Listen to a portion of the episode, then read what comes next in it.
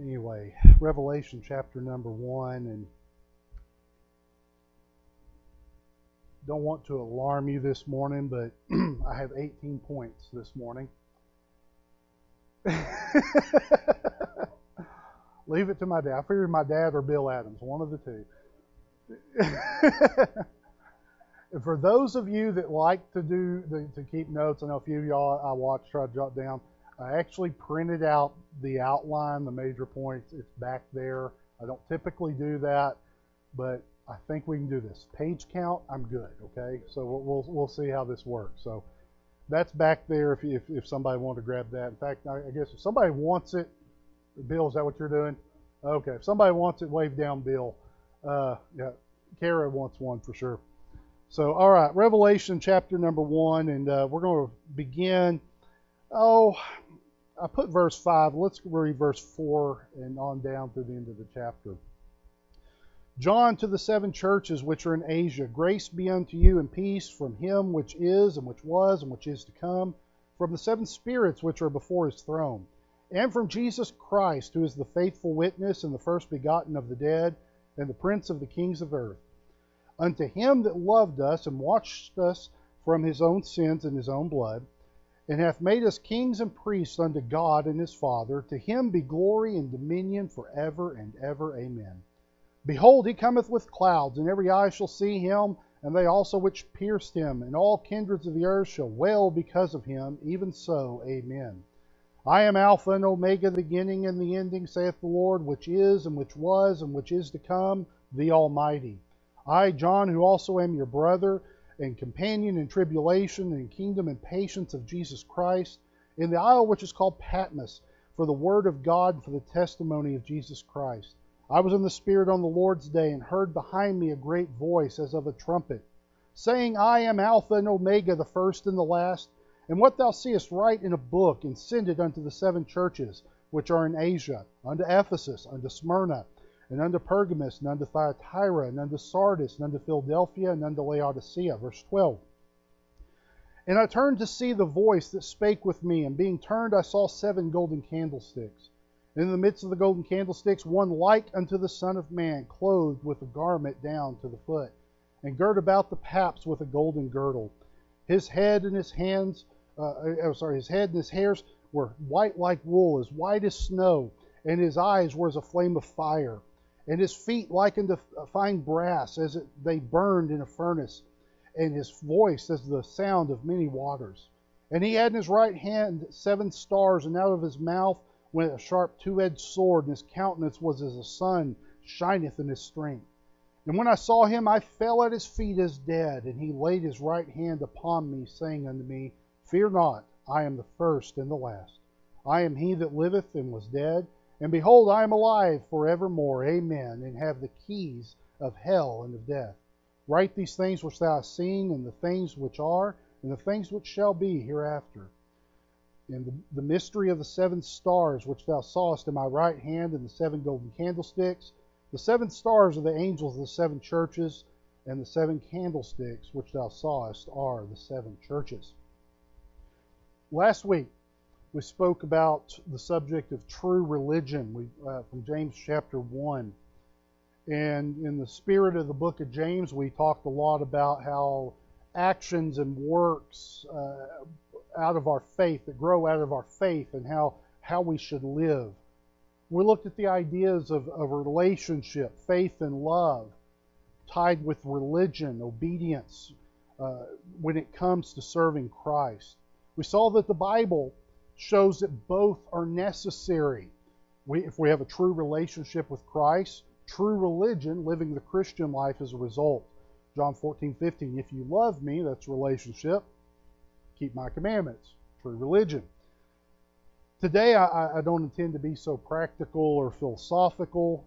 I have one goal this morning. I just want to lift up the name of our great Savior.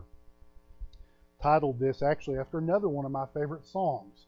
It's sometimes under the title Our Great Savior. It's actually in uh, page 185 in the Baptist hymnal, but it's there. It's called Jesus, What a Friend for Sinners. One of my one of my favorites, and written by one of the great evangelists of uh, a century ago, J. Wilbur Chapman. Jesus, what a friend for sinners. Jesus, lover of my soul. Friends may fail me, foes assail me. He, my Savior, makes me whole. Hallelujah, what a Savior. Hallelujah, what a friend. Saving, helping, keeping, loving. He is with me to the end. And our text this morning is Revelation 1. You know, sometimes we talk about this in Sunday school. We started going through Revelation. That's why it's on my brain. Sometimes I say, well, it's a revelation of St. John. That's kind of what the heading here, chapter heading, uh, book heading in uh, in this uh, in, in, my in my Bible says. But it says uh, the you know revelation of St. John the Divine. Well, that's not exactly accurate. I've heard some people say it's the revelation, the revealing of the future. Uh, that's not exactly accurate either. Verse 1 tells us who's being revealed. It's the revelation of Jesus Christ. The curtain is being drawn back and we see the stage set, and out comes Christ in his glory, in his splendor, in his might. In this book, we find the Lamb of God that died for our sins, revealed as the Lion of the tribe of Judah. We find the meek and lowly friend to sinners revealed in power and majesty. We find the one that laid aside all of heaven's splendor, revealed with a glory the heavens cannot contain. Now, I'm going to give credit where credit's due. I even put it on the paper. I'm not trying to rob any credit. I stole the outline. Preachers do that every now and then. So I say borrow. We borrow. We don't steal. Anyway, I got a book, an old book. Frank Gotzo was an old Baptist preacher, and I come across a book of his called uh, Riches and Revelation, published in 1950. And I, this outline was in there, and boy, I thought it was good. And so I'm going to try it out. We'll see how good it is by the time we get done. But yes, 18 points. We're going to move very fast. And I'm going to tell you that's partly on purpose. We're going to move fast because I want us to be overwhelmed with the greatness. I want us to just be bombarded with so many reasons why our Savior is majestic. Our Savior is great. That's what our goal is this morning. Let's lift up the name of Christ. Beginning in verse 5, number 1, He is God's Savior for humanity. It says, and from Jesus. The name Jesus is from the Hebrew Yeshua. What does it mean? It means a Savior. The angel appeared to Joseph in Matthew chapter number 1 and said, Joseph, thou son of David, fear not to take unto thee Mary thy wife, for that which is conceived in, her is of the Holy Ghost. And she shall bring forth a son, and thou shalt call his name Jesus, for he shall save his people from their sins. Christ himself said, he has come to seek and to save that which was lost. Luke 19:10. What a way to start. If we're going to talk about Jesus, it all starts with He is our Savior. He and only He can save us from our sin debt and its penalty. That's where it starts for most people. John 4:19 says, "We love Him because He first loved us." We find His greatness through His great salvation. Number two, He is God's anointed one. It says Jesus Christ. Christ is not a last name. It's not Mr. and Mrs. Christ and their son Jesus Christ. That's not how this works. That Christ is the Greek form of the Hebrew word Messiah. It means anointed one. All the hundreds of pictures, prophecies, types, all the promises of the Old Testament point to him. He is the seed of woman in Genesis 3:15. He's the faithful servant of Isaiah 53. He's the one born of a virgin in Isaiah 7:14. He's the stone not cut by hands in Daniel chapter number 2. He is the Messiah. He is the anointed one, anointed with power and authority. Number 3, he is God's prophet. It says who is the faithful witness. John 1:18 No man hath seen God at any time the only uh, at any time the only begotten son which is in the bosom of the Father he hath declared him. How do we know who God is? Because Christ came to reveal him to us. Hebrews 1, verses 1 and 2. God, who at sundry times and in diverse manners spake in time past unto the fathers by the prophets, hath in these last days spoken to, unto us by his Son, by Christ. We echo the words of those who were sent to arrest him. They said, Why didn't you arrest him? They said, Never. Never man spake like this man. Simon Peter, John 6, 68, said, Lord, Lord, to whom shall we go? Thou hast the words of eternal life. He is the prophet. He tells us the truth. He reveals to us all that we need. Verse 4, or chapter or number 4. He is God's firstborn from the dead. Scripture says, and the first begotten of the dead. The Old Testament tells us of three people that were raised from the dead, unless you want to get into the theories on Jonah. Did Jonah die? Did Jonah not? But there's three people that raised from the dead. The Gospels tell us of three people that Christ raised from the dead. Know, overlooked detail sometimes at the crucifixion, Matthew 27, verses 52 and 53, it talks about the, some saints that were resurrected at the moment of his death. All these were raised temporarily. All these fell victim to death again. They just merely kind of got a little break in their sentence. Death reclaimed them. But Christ, He didn't just escape death, He conquered it. And through Him, we can have the same victory. Number five, He is God's King and the Prince of the kings of the earth. King David wrote in Psalm 2 Yet have I set my King upon my holy hill of Zion. I will declare the decree the Lord has said unto me, Thou art my son. This day have I begotten thee. Paul wrote to the church at Philippi, Wherefore God also hath highly exalted him, and given him a name which is above every name, that is the, that the name of Jesus every knee should bow, of things in heaven, things in earth, things under the earth, and every tongue should confess that Jesus Christ is Lord, is Lord is Lord, is Master, is King, is authority to the glory of God the Father. Number six, He is God's expression of love for us, unto Him that loved us. 1 John 4:10. Herein is love, not that we love God, but that He loved us and sent His Son to be the propitiation for our sins. For God so loved the world that He gave His only begotten Son how do we know God's love for us? Look at what He gave. He spared not His own Son. He's God's expression of love for us. Number seven, He is God's redemption and washed us from our sins in His own blood. We highlighted that this morning in Sunday school. His own blood. He paid the price with His own blood. He cleanses us through His own blood. He didn't just say, Oh, I'll take care of that and call up somebody else to pay the price. No, in His own blood, He cleanses us. Isaiah 118, Come now, let us reason together, saith the Lord. Though your sins be as scarlet, they shall be white as snow. Though they be red like crimson, they shall be as wool. Revelation 7:14, talking about some of the martyrs of the tribulation, says, These are they which came out of great tribulation and have washed their robes and made them white in the blood of the Lamb. That's not just for them, that's for everybody. We can have our hearts, have our souls cleansed. Are you washed in the blood of the Lamb. Going on to verse number 6, number 8. He is God's means of elevating us, and hath made us kings and priests unto God and his Father. We who were the enemies of God, we who were marred, stained, crippled by sin, through Christ, are made joint heirs, priests, kings, friends, sons, so on. Go keep looking at all the adjectives. Go look at all the promises. We have all that. God took us, He reached way down for us, as the song said. But look how high He lifts us up. Praise God for His elevation when He lifts us up. Verse number, number 9. He is God's object of adoration and praise. To Him be glory and dominion forever and ever. Amen. By the way, there's a twofold doxology here. It says glory and dominion. If you go over to chapter 4, verses 9 through 11, there's a threefold doxology glory, honor, power, dynamis, uh, kinetic power. And uh, if you go over to chapter 5, verse 13, there's a fourfold doxology. It just keeps building. And there's a fourfold. It says blessing, honor, glory, power, and there it's kratos. Uh, it's it's uh, it's it's authority. It's the right.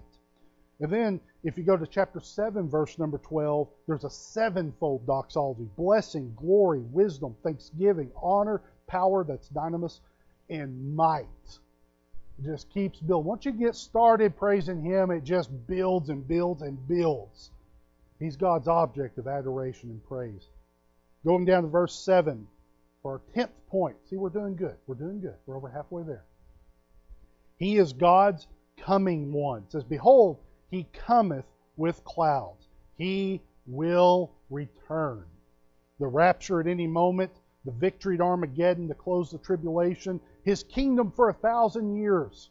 Even so, come quickly, Lord Jesus. He's coming again. Down in verse number 8 for number 11.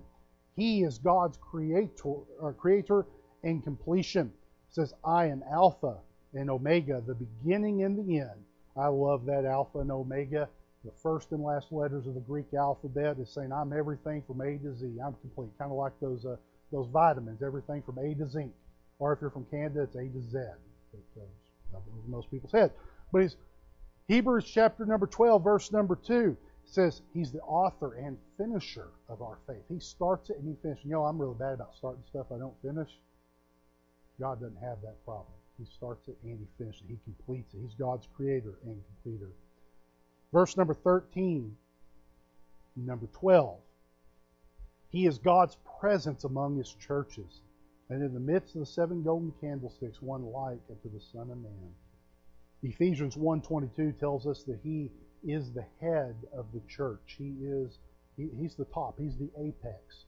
When we look up, we don't look up to a man. We don't look up to a building. We don't look up to the congregation or the truth. We look up to him. We have a living head at the top of our church. And he doesn't just sit back and observe us. He didn't just wind us up like a wind up toy and let us go. No, he's active, he's moving, he's present, he's in the midst of the churches. Boy, how different would we view church if we knew Christ was here in our midst? Maybe we'd dress a little different. Maybe we'd act a little. Maybe we'd sing a little bit louder. Maybe we'd get a better song leader this morning if we knew he was going to be here. But wouldn't it change it? But know this: He cares. He watches and He guides our churches. Number 13, He's God's exalted and glorified one. And you can chase this one down verse, uh, from verse 13 down to number 16. There's a description there of Christ and his glory and his power. It says, clothes with a garment down to the foot, and it talks about his head, and his hair is white like wool, his eyes a flame of fire, his feet like brass, his voice like uh, many waters, his countenance shining as the sun in its strength. It matches the details in Daniel 10 when Daniel got a little glimpse of Christ, I believe, in Daniel 10. It matches the details there on the Mount of Transfiguration when Peter, James, and John saw Christ transfigured, changed before them, Matthew 17 and others. It matches the details of Christ the Conqueror from Revelation 19 when he comes again at Armageddon and he comes in all the power and glory and authority that is due him. All these details and descriptions match. He's not just a baby in a manger. He's not just a bloody corpse on a cross. He's not just whatever some Renaissance artist dreamed up. He is manifested with God's overpowering glory that we cannot imagine, that we cannot even comprehend. He's greater than we could ever imagine. Down in verse number 16, number 14, he is God's director and defender of ministers. It says he had in his right hand seven stars. What are these seven stars? You go down to verse number 20. It says the seven stars are the seven angels of the seven churches.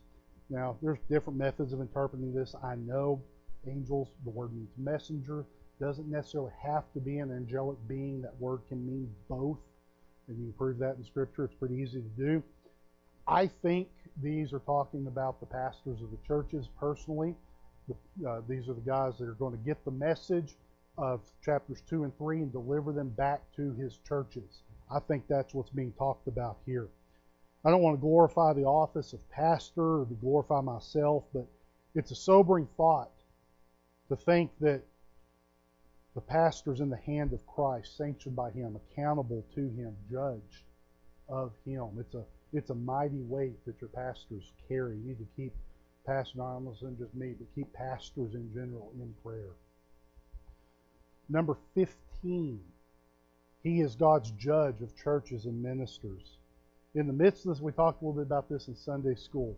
But there is Christ and his power and his glory and all the honor and splendor in the midst of the seven golden candlesticks, which represent the seven churches that he's about to deliver these messages to in chapter 2 and 3. And it says, And out of his mouth went a sharp two edged sword. Hebrews 4:12 talks about how the word of God is like a sharp two-edged sword. When you go to Revelation 19 when Christ comes again at Armageddon, it says, "And out of his mouth goeth a sharp sword, with it he shall smite the nations, he shall rule them with a rod of iron, he treadeth the winepress of the fierceness of the wrath of Almighty God." But here he is in the midst of the churches, and what does he have? He has a sword. He has a sword. Never really thought about before. Never really considered why does he have a sword right there? There's no hint of an external enemy, though. If you say, well, he's protecting the churches, I don't know if I'd have a problem with that interpretation. But I think it has to be applied to his role as head of the churches. I'll say this he does not hesitate to execute judgment, to purge, to prune his own. Church is serious. Christianity is serious business, folks. I think we take some of this stuff way too lightly. Think, oh, God will judge those people out there. God's judge, judgment begins at the house of the Lord. It's another very sobering thought to think about. Verse number 17, number 16. He is God's revelation of man's sinfulness. And John said, When I saw him, I fell at his feet as dead. When the Israelites heard the voice of God, they just heard it. Exodus 20, we talked about this a couple Wednesday nights ago. When God gave the Ten Commandments, they heard. They didn't see them. Deuteronomy tells us, Moses told them, he said, You didn't see God, you heard him. But when they heard God speak, the people backed up. Whoa, no, no, no, we don't want to hear this. This is too much. Moses, you, just let God tell you, and then you tell us. This is too much. Just hearing the voice of God. They were afraid they would die from the experience. When Isaiah saw the Lord high and lifted up, and his train filled the temple, in Isaiah 6, what did he cry out? Woe is me! I'm a man of unclean lips and people uh, amidst people of unclean lips. He says, look, look at my sin. When Daniel saw the glory of Christ, we mentioned before, Daniel 10, what happened to him? He fell down. He was overcome. He was left lifeless when we or, when the light of God's glory shines on us, we become oh so aware of our unworthiness. I've, I've told y'all the illustration before, but I, I just I love it. There's a story told about there in Arkansas that the last house in the county was finally getting electricity, and they made a big deal about it, and they they got news crews out there, and there they are. They're they're rolling cameras. Yeah, was it Jerry's? Was that what you're saying? but they show up here, and, and, and they, the, the guy out there from the electric company flips a switch, the power's on at the house. They go in, they flip the light switch, and the lights come on.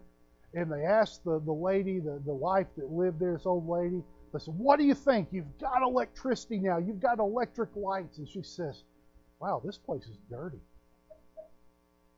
That bright light, so much better than an old kerosene lamp or something, what did it do? it revealed, hey, we got some work to do here. it's often better just to close uh, close the door, turn off the light, just not think about it. But when the light comes on, it reveals the dirt. It reveals that sin in our lives. Part of the reason Christ came was to be our perfect example. He showed us how to uh, how to live, but also he showed us how far short we fall. We all fall short of the glory of God, do we not? And Christ, in his life, even though he gives us that model, he also is showing us, yeah, we can't do that. We need him. No man uh, can, when, when they're, they're near to, uh, can, can be near to Christ without also being humble, confessing their own unworthiness. You can't say, boy, I'm walking with God without also being overwhelmed by his holiness. Those two go hand in hand verse number 18 for number 17. We're doing good. Hey, we're doing good. We're doing good. Number 17 from verse 18. He is God's ever living and life giving one. And behold, I'm alive forevermore. Amen. And have the keys of hell and of death. Like I said before, he's the conqueror of death, hell, and the grave. And he shares that with us. We don't have to fear because we know he's already conquered it. He's already beat it It's kind of like walking out of a restaurant knowing your bill's already been paid for. It feels pretty good. I almost feel guilty walking out. I'm afraid somebody's going to stop me, you know. But if somebody walked up, and that's the feeling when we when we have to cross that river. We don't have to have any fear. Jesus has already been there, already conquered it. In the words of Paul, death is swallowed up in victory. O death, where is thy sting? O grave, where is thy victory? The sting of death is sin, the strength of the sin is the law. But thanks be to God, which giveth, giveth us the victory through our Lord Jesus Christ. Where does the victory come from? Through his victory. He gets to share that with us. I like uh, sometimes I'm chasing rabbit here. Um, there was a I, I cannot remember the player's name, but when the Dallas Mavericks won the championship and stuff, there was a guy that was on the bench, and his nickname was the Human Victory Cigar. And the reason why he was called that was because the only time he played was when they were about to win. He got to play just the last minute when they were blowing somebody else out. So they said when you when he came in, you knew they had won the game. Now, did he win the game? He did nothing. Dirk and the rest of the guys did all the work. But he got to come in. Hey, that was a win for him too. Let me tell you something. Christ did all the work. We just get to show up and share the win with him. He did it all. Oh, where that came from. Verse number 20. He's the revealer of God's mystery. Number 18. He is the revealer of God's uh, God's revealer of mysteries. Mystery of the seven stars, which I saw in the right hand, he goes into explaining that. You know, to us, a mystery is something unknown. We think of Agatha Christie and we think of uh, Sherlock Holmes and these things. It's a mystery. We've got to figure out what's going on. We don't know what happened. You know, there are some things that are a mystery to us. The size of our galaxy, nobody knows. I've, you know, some scientists, well, I calculated it to be this and this. We don't know how big it is. Why? Because we can't step back and measure it. You can't get your ruler out there and go do that. We don't know. Uh, why we thought the Cowboys might win last week. That's a mystery, too. There are some things we just don't know in this world. But the Bible definition of mystery is not something unknown, it's something that hasn't been revealed yet. It's a very different meaning. From our perspective, it's mystery. We don't know. From God's perspective, it's not a mystery. He knows. He knows everything. Deuteronomy 29 29. The secret things belong unto the Lord our God. But those things which are revealed belong unto us and to our children forever, that we may do all the words of this law. What do I what I what I do not know, he knows. That's a comfort to know. I don't have to know it all. He knows it all. What I need to know, he's revealed to me. In his care, he's given us what I need. Are there things I would love there are some things I would love to know in the scriptures. There are some little mystery things that I would love to know. Well, how did this work? How did that happen? How did this? I would love to know. But then what the deal is, it's not the things I don't know, it's the things I know that scare me when it comes to Scripture. What I do know, what He's revealed, that's what I need to know. By the way, there is no secret, there's no hidden knowledge when it comes to Christianity. You ever see somebody say, Here's the secret to being a Christian? There is no secret to it. I can tell you it all. It's hard to do, but there's no secret to it. For us, the greatest mystery is simply why He loved us, unworthy and wretched, to give His life to redeem us unto Him as a treasure, to walk, to live, to dwell with Him for eternity. That's the, that's the only mystery I think we need to be concerned with the songwriter Mosie Lister, don't hear this song very much anymore, but he wrote a song called The King and I. It has nothing to do with the musical. But he wrote a song called The King and I, and I love the chorus to it. It says, Why he should care for me will always be a mystery. He holds the whole world in his hand, but what am I? And so my heart somehow is made to wonder why we're together, the King and I. That's that wonderful, that matchless grace of Jesus. 18 points about how great our Savior is. And we could go on for an infinite many more and not even scratch the surface. A few statements here to wrap up. Sometimes we just need to stop and admire our Savior. It's sometimes gets a little too academic. Oh, yes, He is God. Yes, He is omnipotent. Yes, He is omniscient. And we can get wrapped up in the theology we can just get take for granted. Oh yeah, he's my savior. Yeah, he saved me. Yeah, I love him. Yeah, of course I do. Yeah, of course. Sometimes we need to stop and just who he is. He's the great God of this universe. He's the one that spoke the worlds into place. He's never told a lie. His love is matchless. Let me look at what He's done. he gave Himself for us. I, I, don't even know if I'd buy y'all Girl Scout cookies most days. I'd buy those for myself, you know. But He gave Himself, all Himself, His life, his, the agony, the torture to go through for us. Look at what He's done. Look at what He does. He walks with me, talks with me, tells me I am His own. The joy we share as we tarry there, none other has ever known. How about what He will do? Read Revelation. So, boy, it's it's terrible. Well, you're reading the wrong parts. Go look at all the good stuff that's going to happen for the child of God. Look what lies ahead. Wipe away all tears from their eyes. Look at the good stuff, what He's going to do.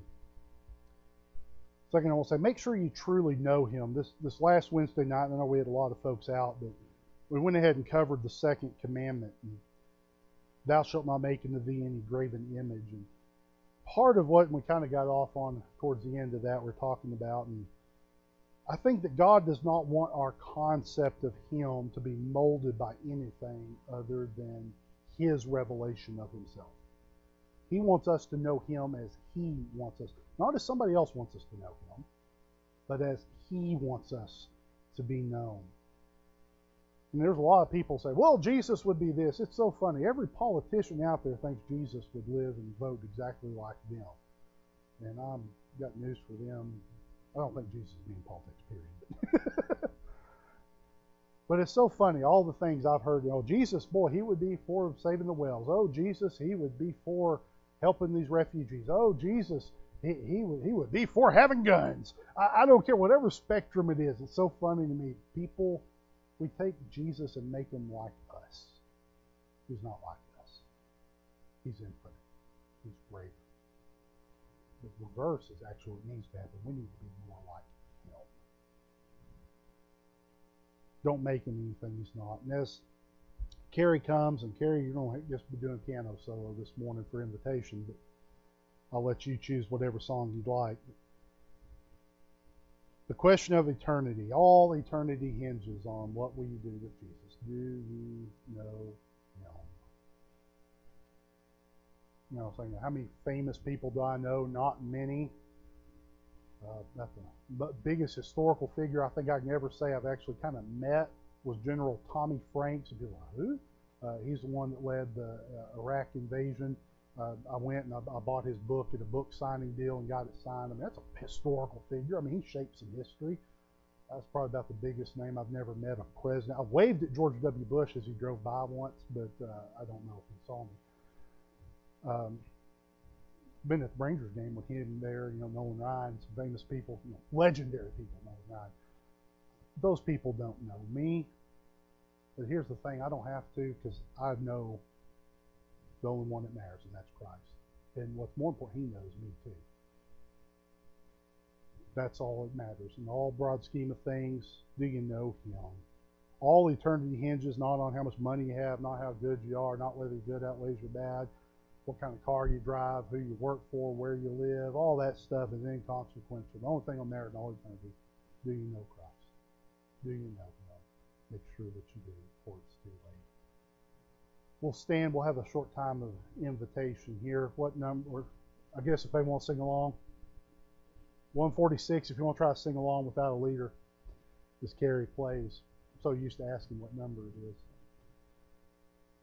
Let's let's pray. Heavenly Father, Lord, different message I know, but Lord, it's it, it honestly is overwhelming when we stop and look at the greatness of our Savior. It, it's incomprehensible his love, His greatness, His power. Lord, it does us good just to stop and remember who you are, what you do, your love towards us, your authority, what lies ahead. Lord, so many aspects we could look at of this. We just scratched the surface of the greatness. Lord, I, I think we're going to spend most of eternity just in awe, if not all eternity in awe. Never being getting over how great you are towards us.